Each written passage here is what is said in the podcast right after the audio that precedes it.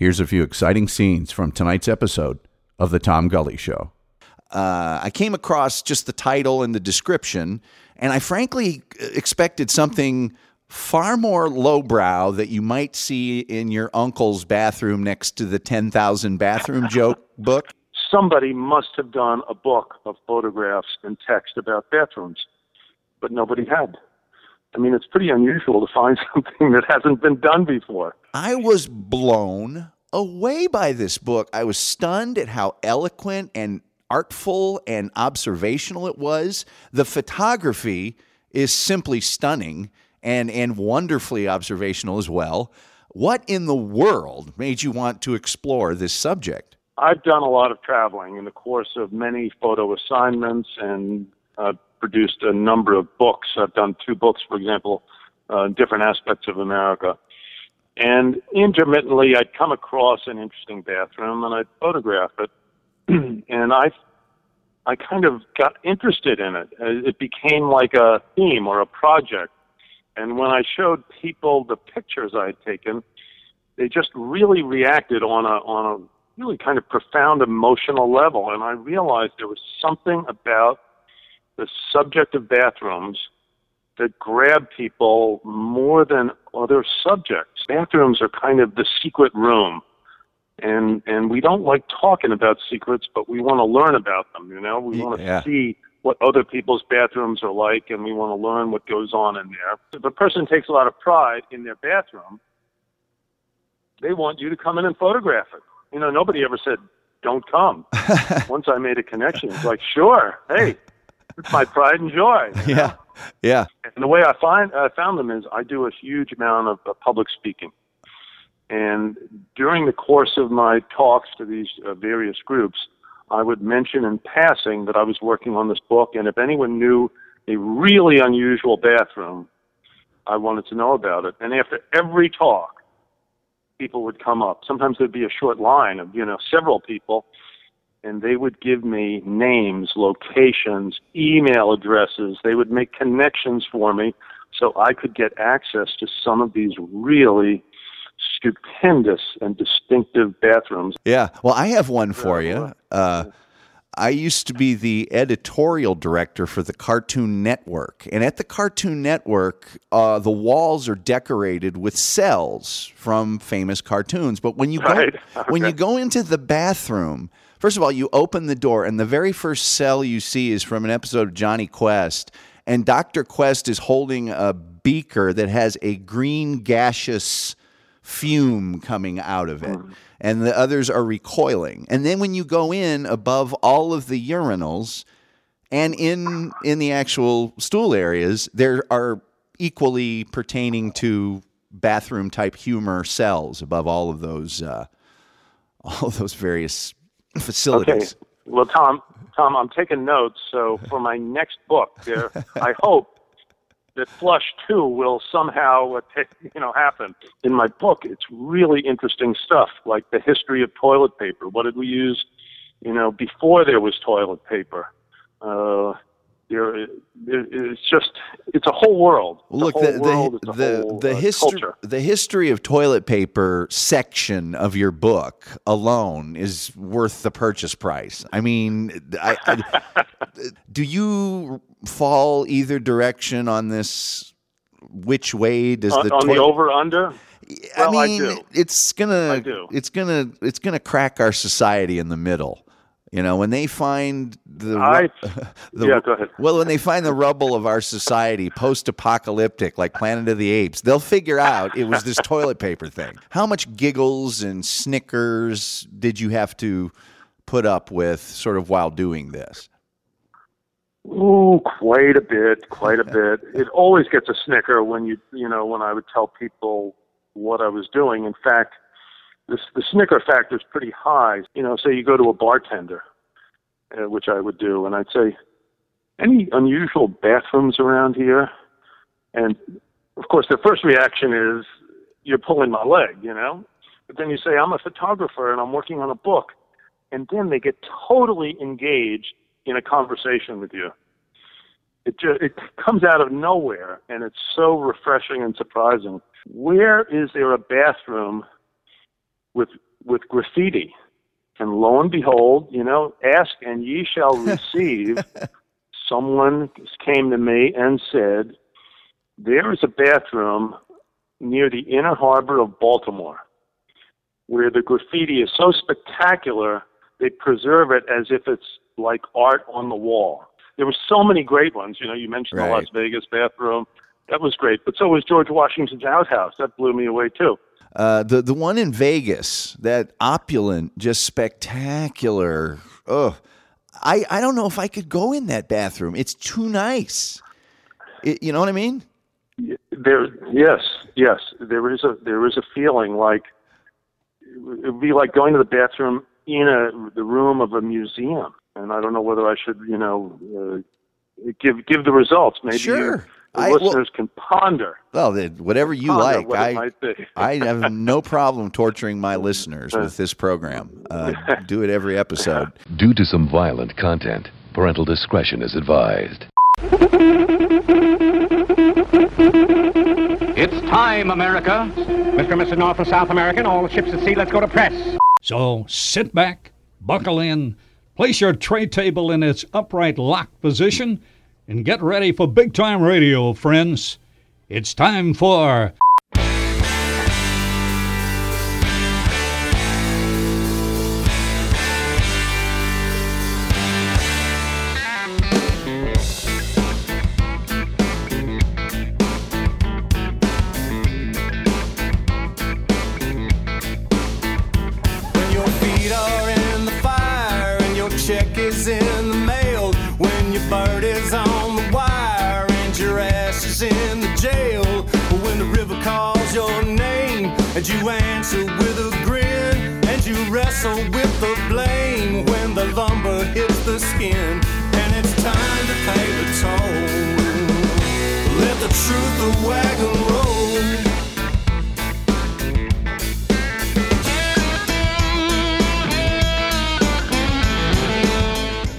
Good evening. It is Thursday, March 26th, 2015, episode 239.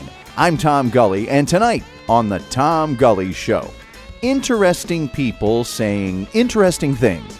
That's the standard of The Tom Gully Show, and I am always, always, always on the prowl for just that. You know, in order to bring you the staggering cornucopia of eclectic topics that we warm up and, you know, present to you like a TV dinner. So when I saw there was a guy with a book about bathrooms, you know, toilet areas and such, I was naturally thrilled because I'm a guy that eats a lot of brisket. But I expected a book filled with hee haw level observations and illustrations and such. But what I got was frankly a surprisingly unexpected and incredible book of history, lore, legend, uh, wit, and downright eloquence. Uh, Steve Gottlieb is a recognized photographer with several books under his belt, but this one shows off his staggering photographic talent along with some absolutely masterful storytelling. Get it now at Amazon.com or Steve's own website, GottliebPhoto.com. Talented photographer and author Steve Gottlieb takes us on a journey into the world of bathrooms and his extremely interesting book, Flush, celebrating bathrooms past and present, tonight on The Tom Gully Show. You're listening to The Tom Gully Show. You'll find our snack bar chock full of good things to eat and drink. Tasty, tempting hot dogs, thirst quenching soft drinks, fresh, crunchy popcorn. You've plenty of time, so visit the snack bar now. Just send an email to tom at thetomgullyshow.com. We're happy to be speaking with Steve Gottlieb, author and photographer of a great book, Flush, celebrating bathrooms past and present. Welcome to the program, sir. Good to be here, Tom. Hey, you know, I got to tell you, it's time for me to tell the long winded story of why I was, you know, thrilled uh, at the opportunity to talk to you about this book. Uh, I came across just the title and the description, and I frankly expected something far more lowbrow that you might see in your uncle's bathroom next to the 10,000 bathroom joke book. I will Right, tell- right. I was blown away by this book. I was stunned at how eloquent and artful and observational it was. The photography is simply stunning and, and wonderfully observational as well. What in the world made you want to explore this subject? Well, uh, f- uh, first, thanks for your, your remarks and observations. Uh, I got into this kind of, I backed into it. I've done a lot of traveling in the course of many photo assignments and uh, produced a number of books. I've done two books, for example, uh, different aspects of America.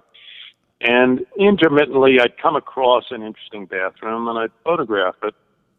and I I kind of got interested in it. Uh, It became like a theme or a project.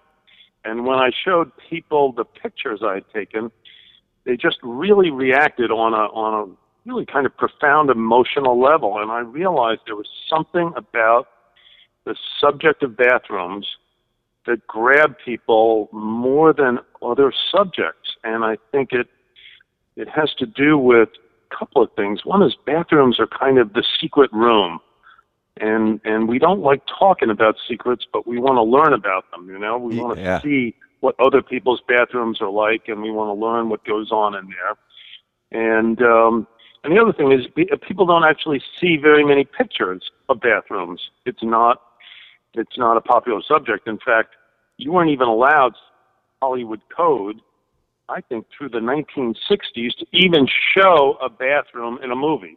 Violence, yes. A certain amount of sex, yes, but not bathrooms. That was, um, you know, considered uh, too, I don't know, whatever the word is. You It- know, it's it's really str- uh, it's a strange inappropriate. You know? Yeah, it's it's because it's it's titillating and it's but everybody does it. It's a it's a really unique thing. We had the one of the most legendary moments in television history was the first toilet flush sound uh, on All in the Family, and you know who, right. who can't you know who, who can't forget that. Uh, now you got into the history of this, which is another thing about the writing in the the book is excellent because it's like part history. And then you'll take kind of a little side road and, and point out one little aspect of the bathroom. I mean, right down to the guys that that figure out waste management and disposal. Uh, when did the earliest bathrooms exist? And what the heck did people do before that? Uh, did they just have a place in the woods? Uh, how did the bathroom become sort of a, a structure or a place? Well, obviously, people used the woods originally, and that was, you know, before there was writing, Yeah. there was going to the bathroom. You know, it came with the territory of being human or being any kind of uh, a living living being. Uh, I believe the first known bathrooms were a couple of thousand years BC, and uh, a lot of the earliest uh, archaeological finds were in the Persia area, Iran, Iraq, uh, Afghanistan, and so forth, areas that now are in the news, but they were where we've uncovered the first signs of bathrooms, the first signs of really organized bathrooms. In other words, not just a, a hole, but a place where there were multiple holes and uh, running water, at least back then there was running water, were in Roman times. And I have not uh, seen the bathroom in Turkey, but I've seen uh, photographs of it. And there are at least nine or ten holes lined up, just one after another. You know, now we we expect complete privacy in our bathrooms. Back then, and even through the the 1800s, people didn't expect privacy. Even into the 1900s, uh, in outhouses, Well, and people that, had no expectation of privacy. that that stuns me, and that's I mean, and I grew up in Indiana, so I had seen a two holder or a three holder on an old farm or something, but I never stopped to think until I read your book that that was actually for three people at once. I, I you know I don't know what I was thinking. I thought maybe everybody had their own or something. I uh, but in your book you explain yeah, and that made me so it, it does it makes me a little uncomfortable just the thought. Well, you can explain the concept. Right. It's it's you're sitting right next to another person. I want at least a three foot foot wall of cement or something around me. I mean, Uh, the, the, the, the, but in the old, especially, and you mentioned the Western days, it, it was quite common. Yeah, it, it shows how culture can change over time. What we take for granted now was uh, not only not taken for granted, but it was uh, com- a complete different way of doing it. One of the bathrooms, and by the way, like you, when when I first saw a big outhouse and I knew there was more than one hole, I didn't stop to think, well, what actually does that mean? What went on there? But I remember I went down to Mount Vernon, George Washington's home. He was something of an amateur architect, and he, in fact, designed his own outhouse. So there's this outhouse right uh, outside the home uh, at Mount Vernon, and there are three holes.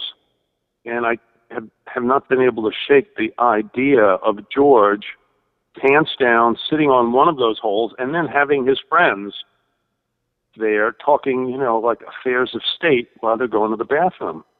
It's it's kind of a strange, strange way of viewing the father of our country, but that's the way it was. It's unnerving to me, but uh, now the concept of the bathhouse.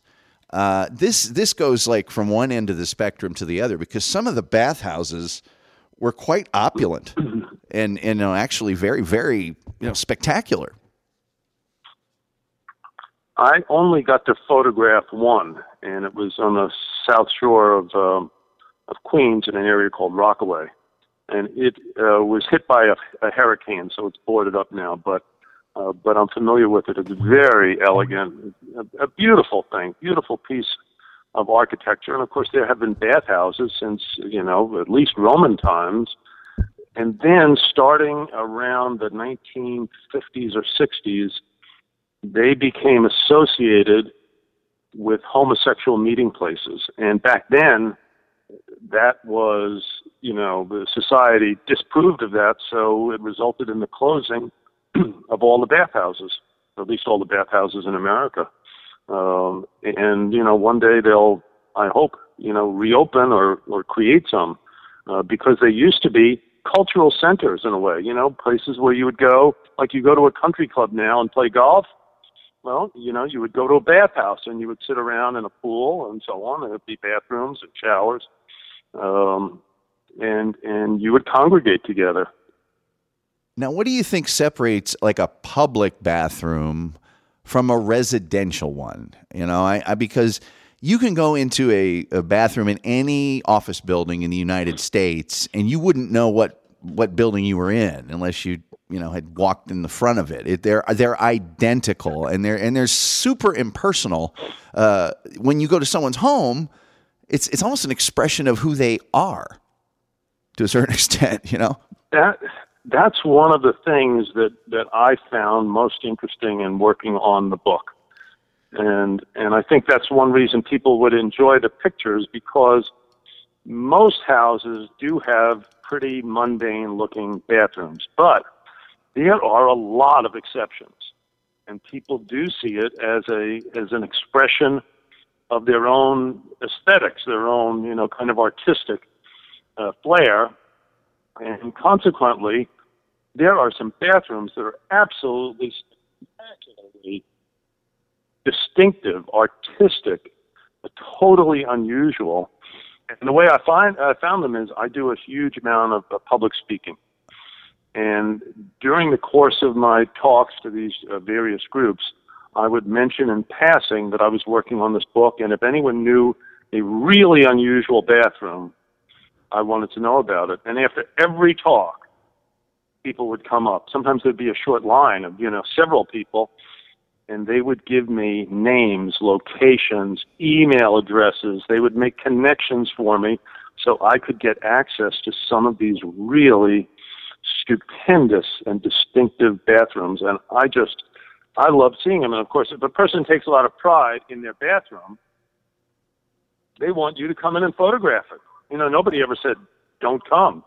Once I made a connection, it's like sure, hey, it's my pride and joy. Yeah, yeah. Well, I have one for you. Uh, I used to be the editorial director for the Cartoon Network. And at the Cartoon Network, uh, the walls are decorated with cels from famous cartoons. But when you Right. go when you go into the bathroom, first of all, you open the door, and the very first cel you see is from an episode of Jonny Quest.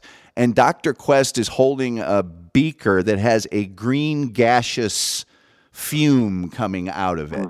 And the others are recoiling. And then when you go in above all of the urinals and in in the actual stool areas, there are equally pertaining to bathroom type humor cels above all of those uh, all of those various Okay. facilities.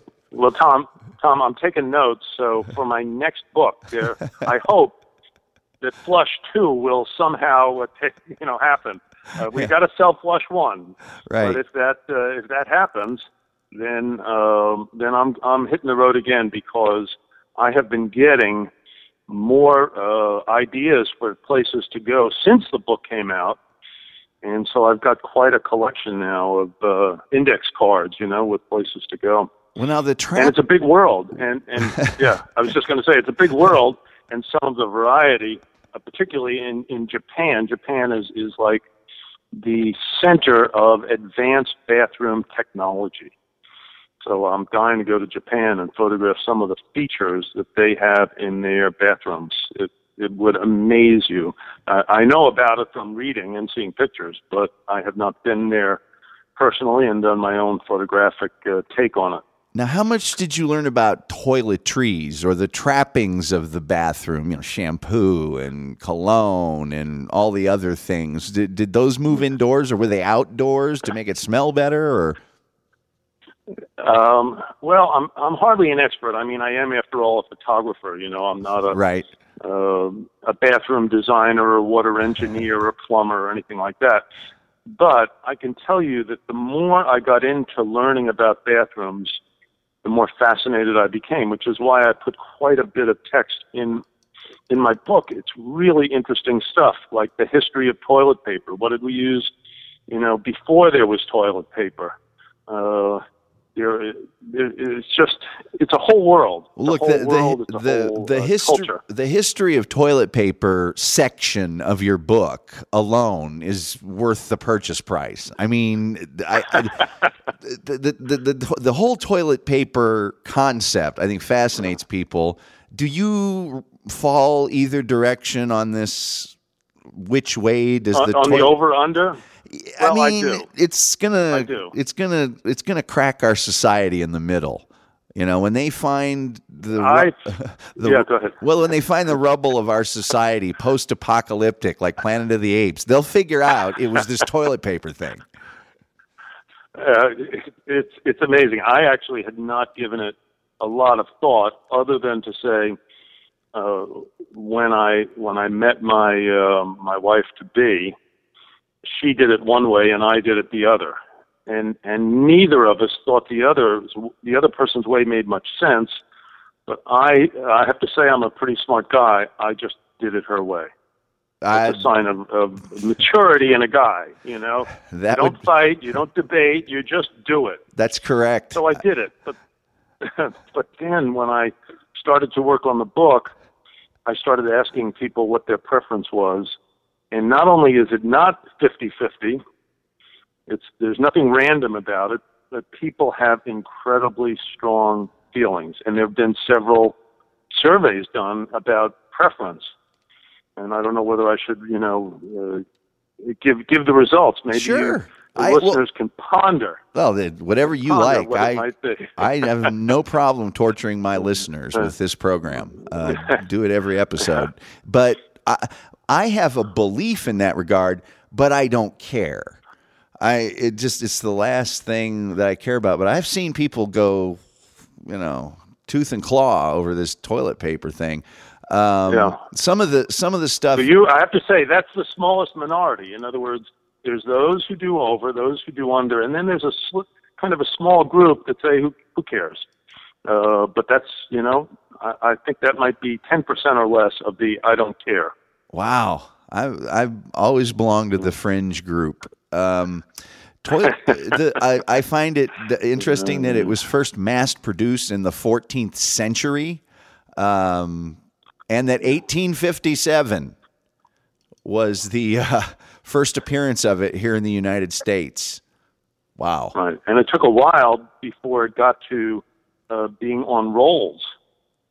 You know, the Scott Paper Company early on figured out that it would be more efficient putting it on rolls than having uh, uh, sheets like Kleenex, you know, that come out one at a time. Well, there's a western. once they once they discovered that, yeah, go ahead. Well, there's a, a, a western with Robert Duvall in it. I I forget the name of it because he's in like three movies that are almost identical. But he purchases what he calls, or what are called at the time, therapeutic papers. And then it was toilet. It was it was toilet paper is what it was used for, but it was it was called therapeutic papers, and he he would carry them around, and the other cowboys made fun of him because they, of course, were using the legendary corn cob or you know leaves or whatever they had locally. Right. Um, right. Most people have not stopped to think what was used before toilet paper, and you've mentioned two, you know, two things: corn cobs and leaves. But unless you're in, have lived in farm farm country, uh, you wouldn't ever think of using a corn cob. And of course, some people are aware that that the most popular thing uh, in the later outhouse years was the Sears catalog because it had a vast number of individual sheets that you could tear out, and the ink didn't smear too much. So uh, people liked using that. Yeah. Well, it's probably uh, why Sears isn't doing as well now.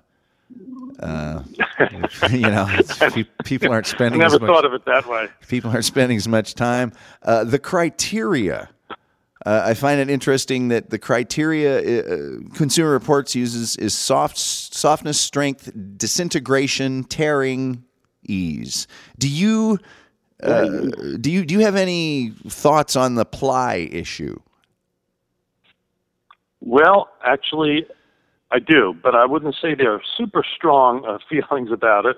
But one ply, which you get in a lot of um, oh, restaurants, hotels, and so on, you, it doesn't make a whole lot of sense to me because you got to, you know, just use a lot more of it. so two ply makes makes some more sense. I, I can't quite fathom three ply, but they do make such stuff. And one of the things I learned is the number of different kinds of toilet paper. You know, you have one, two, and three ply, and then they have various levels of like softness, absorbency, lotion in them. And now there was an article just, uh, I think, in the past week in either the New York Times or the Wall Street Journal about premium toilet paper. For people, whatever your income, you could afford to splurge and get the highest end toilet paper. So this is the growth area in the toilet paper industry. People want to get, you know, the primo toilet paper.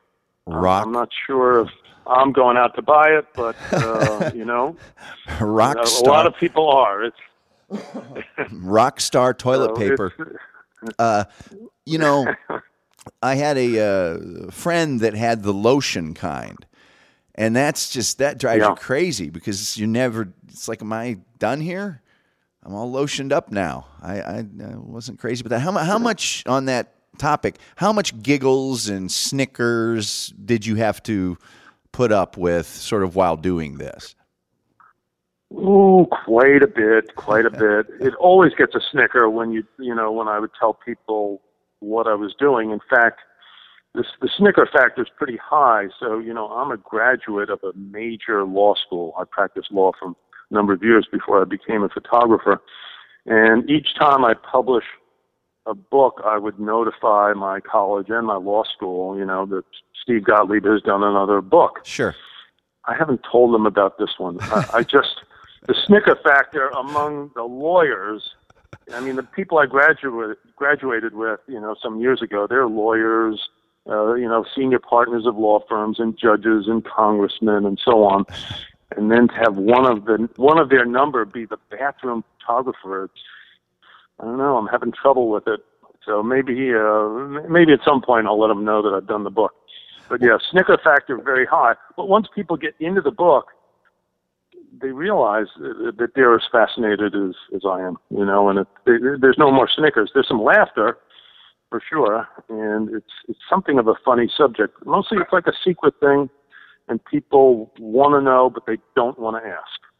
it's there there's an element of res- repressed humor or that you know you want to laugh it's a it's a it's a little bit funny uh, but but at the same time you know especially here in the United States we've been kind of taught to let's just not talk about that let's just just kind of Yeah. keep it under the surface I have to say I was it was just an, a wonderfully pleasant surprise. Your book it it it came at me from a direction I did not ever expect. It's like a, a spectacular coffee table book. If that's a, I don't, I don't mean that as an insult. I mean it's just something you can sit there and page turn. Uh, I loved the writing. I thought the amount of text was perfect, and the photography is just stunning. It's the kind of it's just the half photojournalism, half art, stark, perfect documentation that I find irresistible. What, from a photography standpoint, was your direction or artistic theme throughout this? Did something guide you, or did you just follow your muse and do what you always do as a photographer? Well, I can tell you what my what my muse is. People who do photo books, I have one kind of general criticism, pardon me, which is they tend to have a style, and they they bring that style to each situation. And I find that I get bored if I'm looking at different subjects, but but photographed the same way.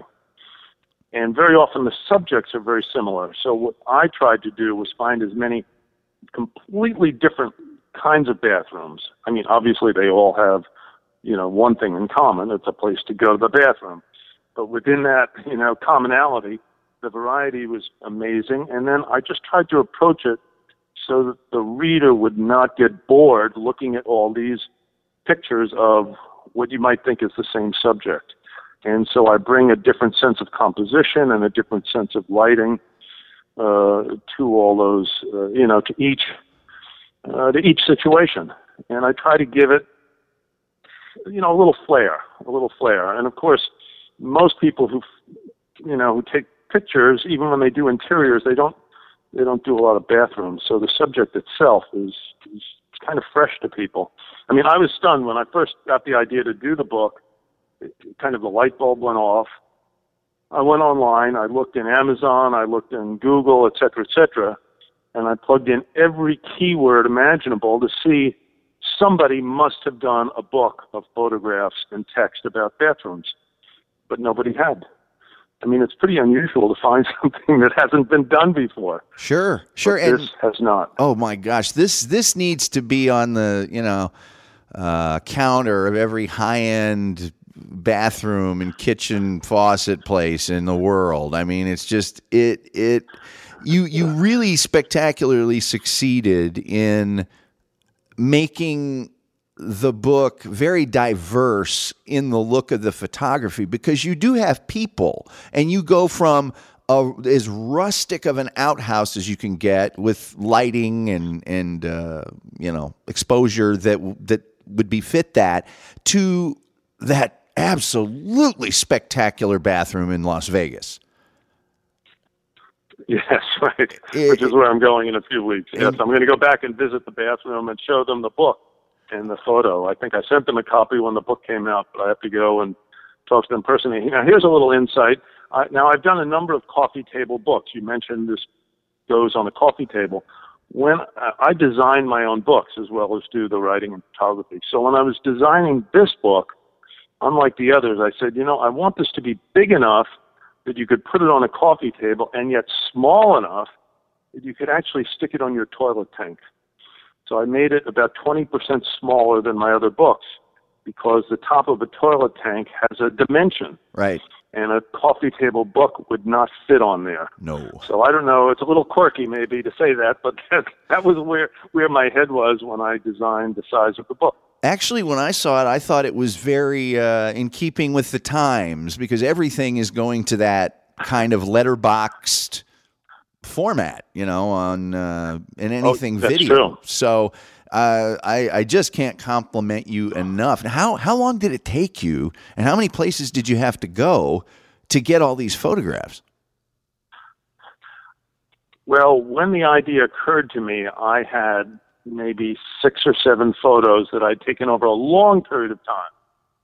It was just in the course of my travels, you know, I'd see this like totally amazing outhouse in a ghost town in Bodie, California. So I took that picture many years ago. But the idea occurred to me when I was, uh, well, not important. I was, I was just kind of showing a bunch of people, and I was getting a good reaction. I thought maybe I'll do a book, and that was about three years ago.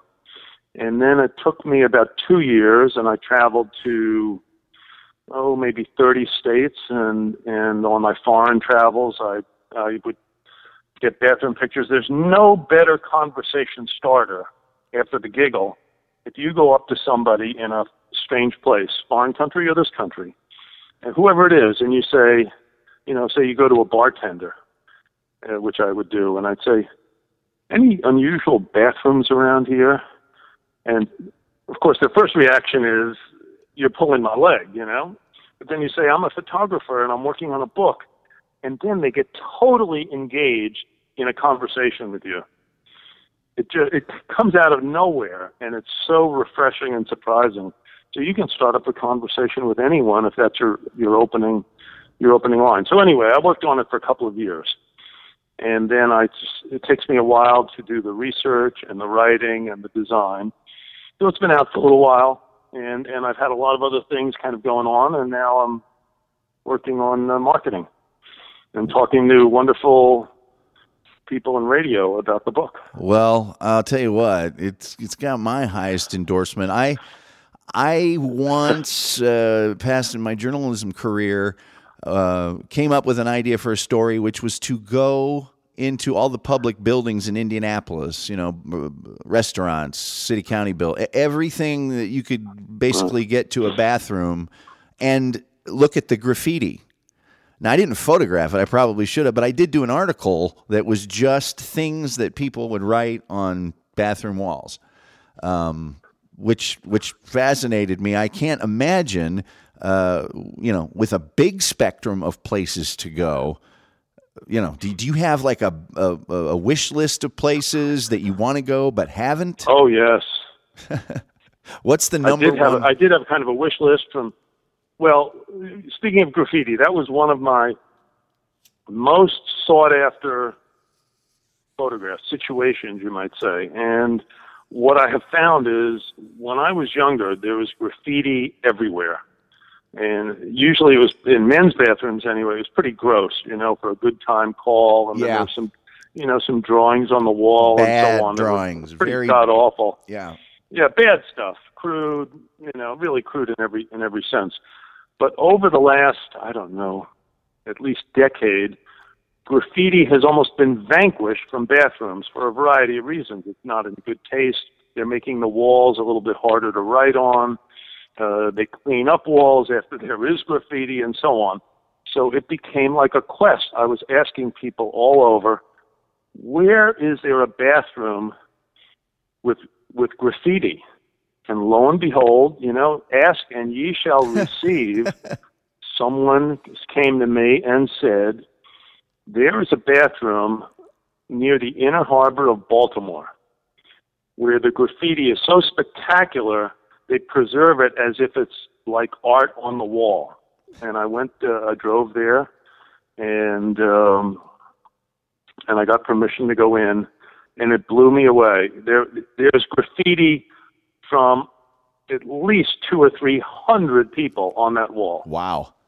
and it's beautiful. It's beautiful, and and you know, lighting it was a little bit of a challenge. I remember, but I knew when I walked in there, like I had hit the mother lode of graffiti.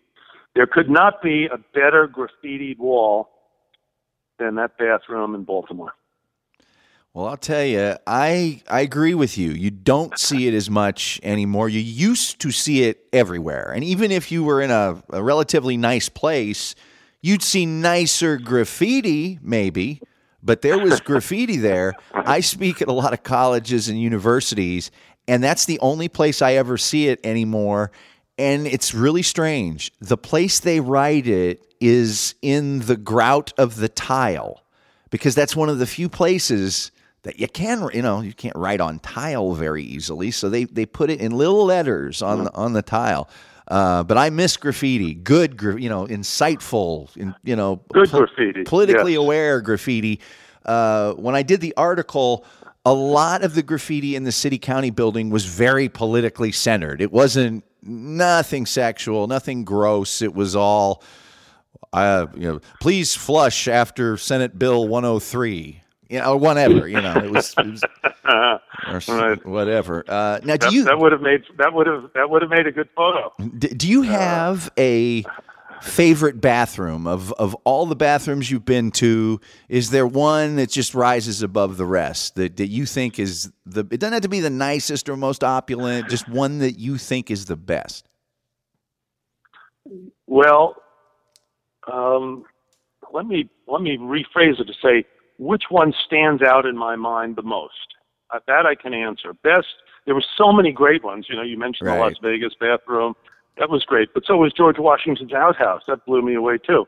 So, but the most memorable was I I found out about this when I gave one of my talks, and somebody came up and said, "I know a guy," that kind of thing, and he doesn't like you know, strangers going into the house and so on, but I know him. I'll call him for you if you want. And trust me, you won't be sorry. So I drove quite a few hours uh, in a little tiny town. He's outside of a town in northern New Jersey, and you go on a dirt road, and there's hardly anything there, and then all of a sudden you come across a house that's like out of a children's book, like a gingerbread castle type house and it was so unusual from the outside, so artistic. It was, um, you know, a very. It was like an art. An artist lives there, and he has created in his yard sculpture gardens and so on. And the house was fantastical. And so when I went in, each room had its own personality, and the bathroom was big. And he had done the tile work, he had done the stained glass, he had done the sculpture. I mean, this was his his kind of way of living. It was his work and his hobby. And he said, you know, take as much time as you want. And I spent hours and hours just finding different angles on this amazing bathroom. And I and I say in the book that I've been to every major, every one of the largest houses in America. You know, the Newport Mansions and the Biltmore Estate in in North Carolina. But those were made by teams of hundreds of people. This house was made by one man. And no house that I've ever been in is more amazing than this house. So that sticks out in my mind. And, you know, when you think of one person creating like a gigantic work of art, every room in the house is a work of art. So, uh, yeah, I just blew me away and I say so in the book. Well, people are, I think, starting to get back to that build your own house and make it, you know, as awesome as they can. But but there are people that are so gifted, like the guy you're talking about, that uh, I, I love your analogy that every single room is a work of art. Uh, Do you do you got a? And I, I went to another. Yeah, go ahead. No, no, you, you, you. I, I was going to say something stupid. Yeah, I was You just going to say. I was going to say that there, there was one other bathroom that really caught my eye, and it was a guy uh, who is a pretty big time real estate guy. So he had a lot of money. He's not. He has a lot of money. He's not particularly artistic himself, but he hired an artist to design a bathroom that is used by a company. You know, I think he gives a lot of parties. I, he, he could easily fit 150 people in his in his living room. It's that kind of a house. And so the the bathroom that serves the you know services the guests is this bathroom created by an artist. And it is it is wild, kitschy. It's like everything I hate in a way in terms of the aesthetic of it because it just doesn't you know, there's styles of art, and this is not mine, but it was so over the top. It was so wild. It was so wonderful. I just wanted to sit on the can for hours and just stare at it. I, mean, I never had that reaction in my whole life of of seeing art that somehow I didn't think I would like, and yet it captivated me.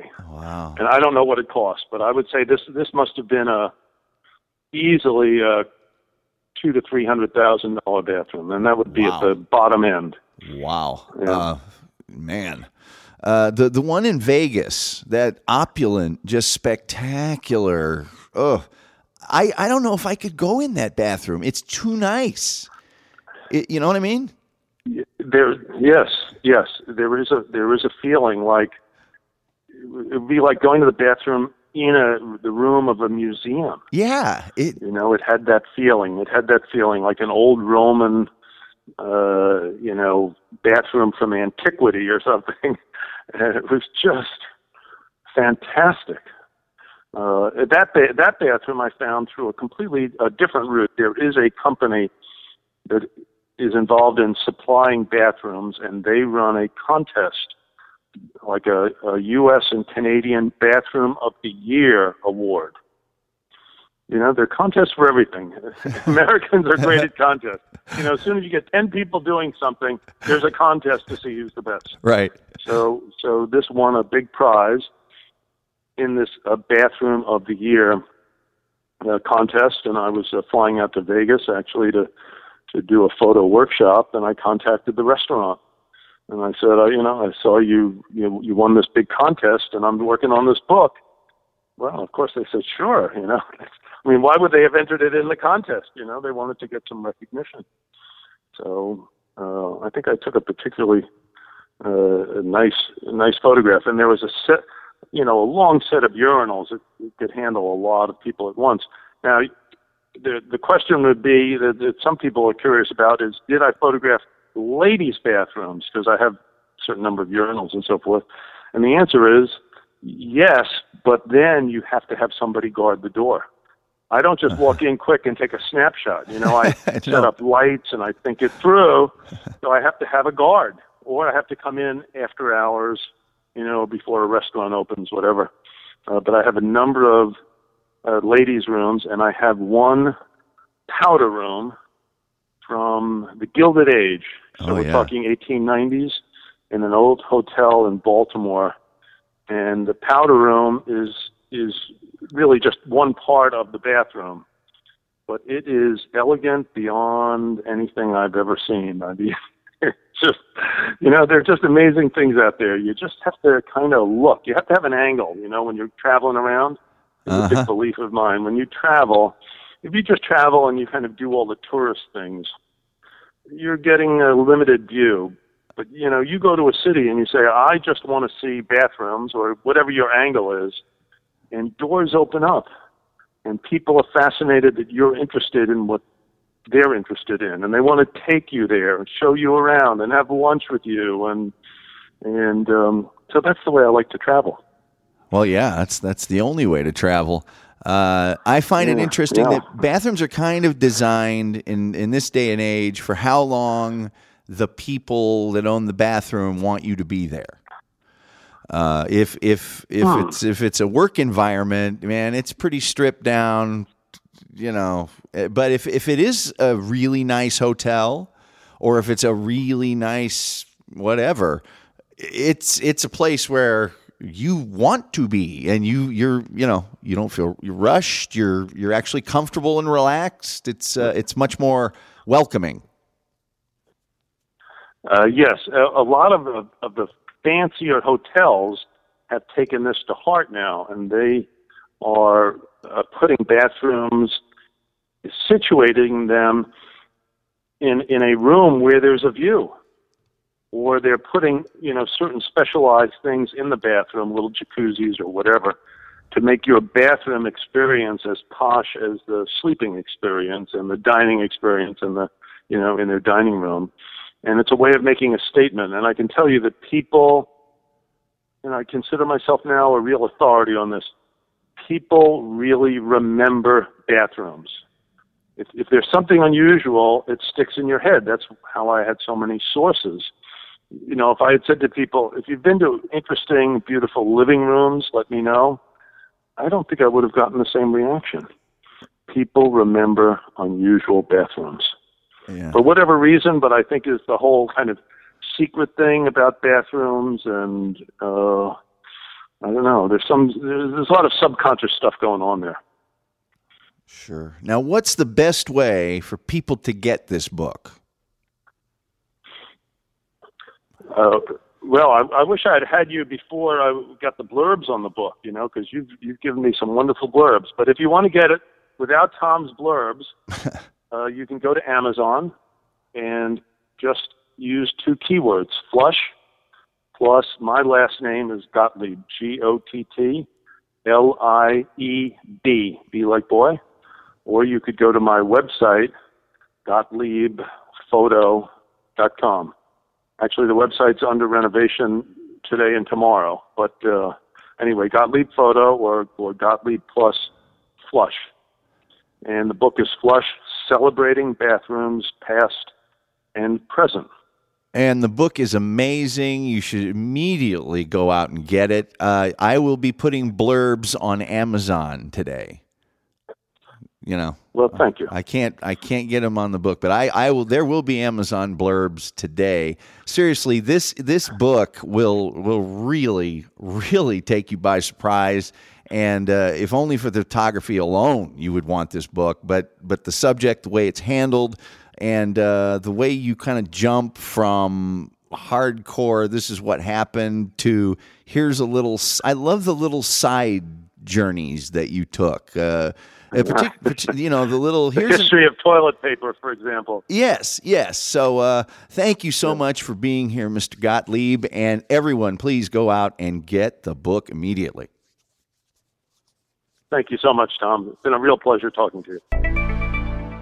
The following is a public service announcement from The Tom Gully Show. Due to recent events, we are compelled to pass along this warning for listeners of The Tom Gully Show.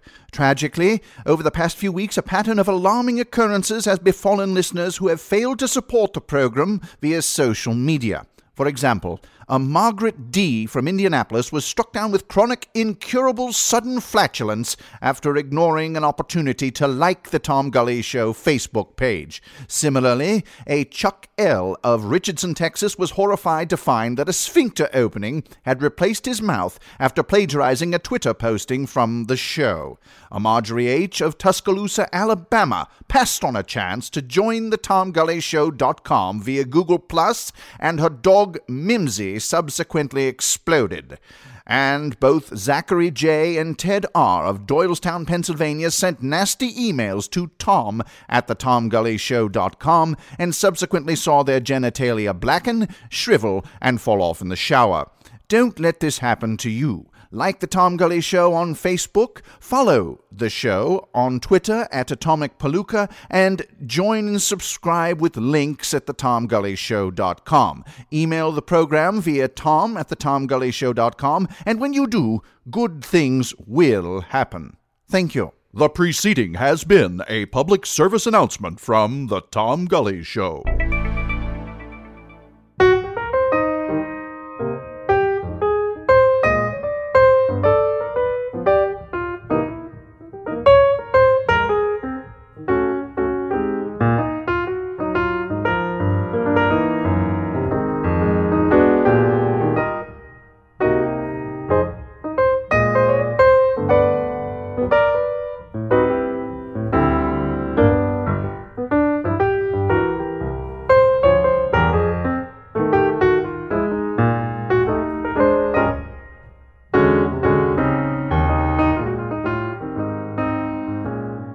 We'd like to thank Steve Gottlieb for spending so much time in the bathroom and for creating the truly unique book Flush, celebrating bathrooms past and present. It's on Amazon.com or go to Steve's own web. web, web, web. You know, that's the great part of the end of the show is I just do it and I don't edit it. And this is actually becoming one of the more popular. We'll get to that in a minute.